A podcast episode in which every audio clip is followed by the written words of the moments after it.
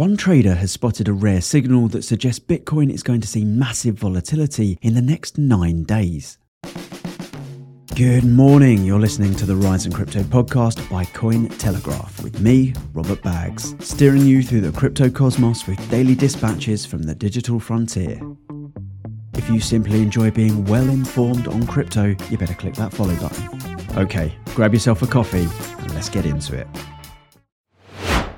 We are all over the map again today, visiting all corners of crypto. So here is what's on the docket. A trader on X has highlighted a rare signal that suggests Bitcoin volatility is about to spike. After a reasonably quiet 2022, a report suggests that ransomware was back with a vengeance in 2023. The blockchain Tron is poised to become a leader in stablecoin payments, and US Bitcoin miners are challenging the mandatory EIA energy survey as politically motivated.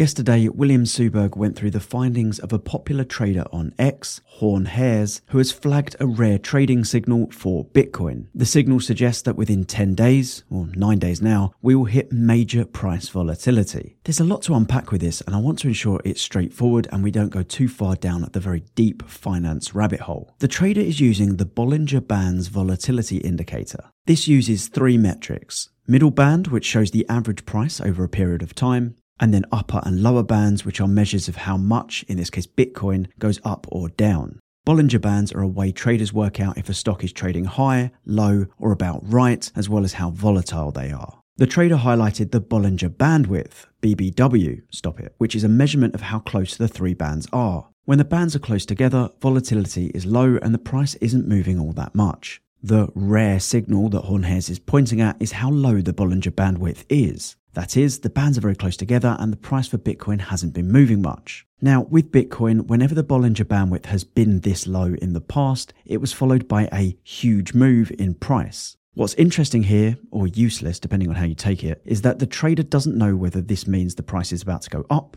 or down. Hornhairs wrote on X, Now's the time to get your plan ready for either direction. Don't want to be stuck in a frozen panic with no plan if things launch upwards or nuke lower. It's coming very soon. So the TLDR is that this trader believes we're seeing very low volatility over a reasonable period of time that is not only rare, but in the past it has been an indicator of a major price move and increased volatility. The timeline for this is now only nine days. You might remember from an episode around a month ago that Arthur Hayes, the co founder of BitMEX, said he wouldn't be buying Bitcoin until March at the earliest because he predicts a nosedive. What do you think about this? Do you think we're in for increased volatility? I mean, that's historically a pretty safe bet when it comes to crypto. Do you think we're about to see a nosedive or perhaps a spike upwards? Or is it, and I'm going to resist doing my best McConaughey impression, Fugazi? Share your thoughts with us on at Cointelegraph and at RKBags on X.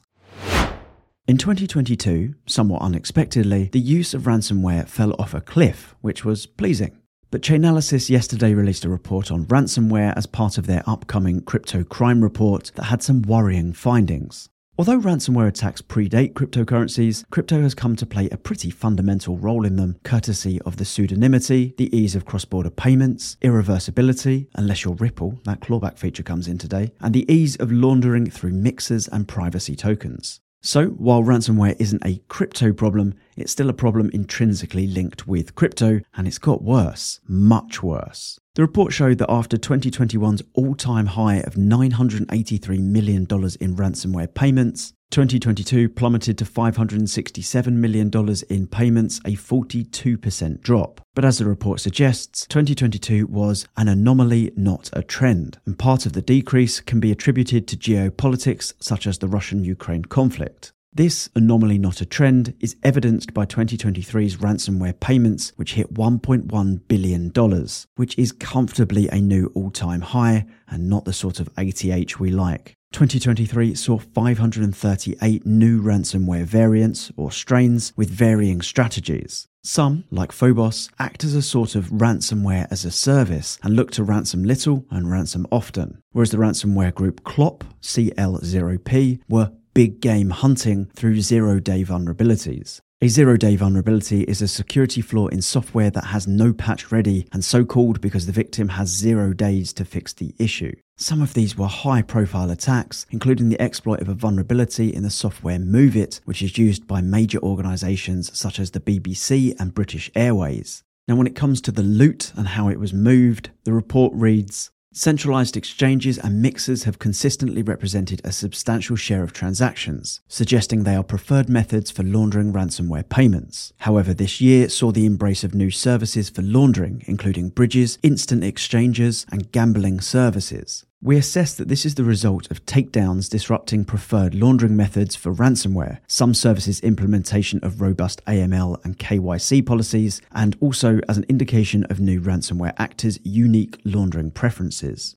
So it seems it's a bit of a case of you tear one thing down and another one pops up. But the really worrying stat is that ransomware payments nearly doubled from 2022 to 2023. This is a problem that primarily needs to be addressed to protect people online. But we also shouldn't pretend that this isn't a threat to crypto. Many anti crypto folk in the US government are likely to point at crypto as a reason for the spike in ransomware use. Stablecoins are a topic we have cause to discuss fairly frequently. Although their price doesn't go up and down, or it shouldn't, their role in the world has expanded continuously, and we've even seen some citizens from countries that have been ravaged by inflation converting their entire paychecks into stablecoins as soon as they receive them. Stablecoins have also proven a fantastic way to issue cross border payments given the speed, ease, and low cost. One story of unambiguous success in the stablecoin space is Tether, USDT, which has become a leader in its field. Not to mention, Tether as a company has been doing pretty damned well too. As you might remember from last week's episode, Tether posted a record $2.85 billion in profit in quarter four last year. What you might not know about Tether is that over 50% of its tokens issued, and it has a market cap of 93 billion, so there are a lot, are issued on the Tron blockchain. That is to say, Tron is the primary network for USDT. Cointelegraph Research published some thoroughly interesting findings yesterday that looked at how Tron is now, in fact, poised to become a leader in stablecoin payments.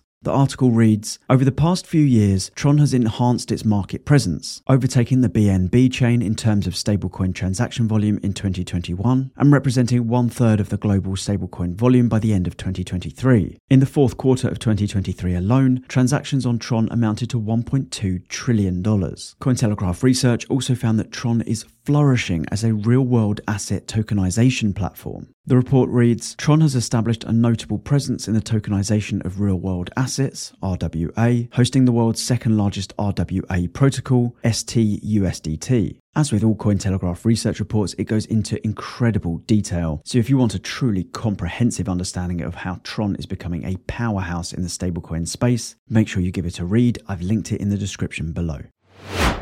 Earlier this month, the United States Department of Energy demanded that crypto miners report their energy consumption for the next six months. The US Energy Information Administration, EIA, which is the statistics agency of the Department of Energy, said it will be initiating a provisional survey to gauge the electricity usage of local crypto mining firms, and these firms are, and I quote, required to respond with details related to their energy use. That is, it's mandatory. The prompt was said to be the increased price of Bitcoin, which could incentivize more mining activity. The EIA administrator, Joe DeCarolis, said the survey would specifically focus on how the energy demand for cryptocurrency mining is evolving, identify geographic areas of high growth, and quantify the sources of electricity used to meet cryptocurrency mining demand. Well, several US mining firms and other organizations involved in crypto and blockchain have raised concerns over the legality of this sudden and mandatory survey. Furthermore, they have questioned why crypto was targeted specifically by a government run institution. And this last point is a salient one. Is this politically motivated? The president of the Texas Blockchain Council, Lee Bratcher, called it an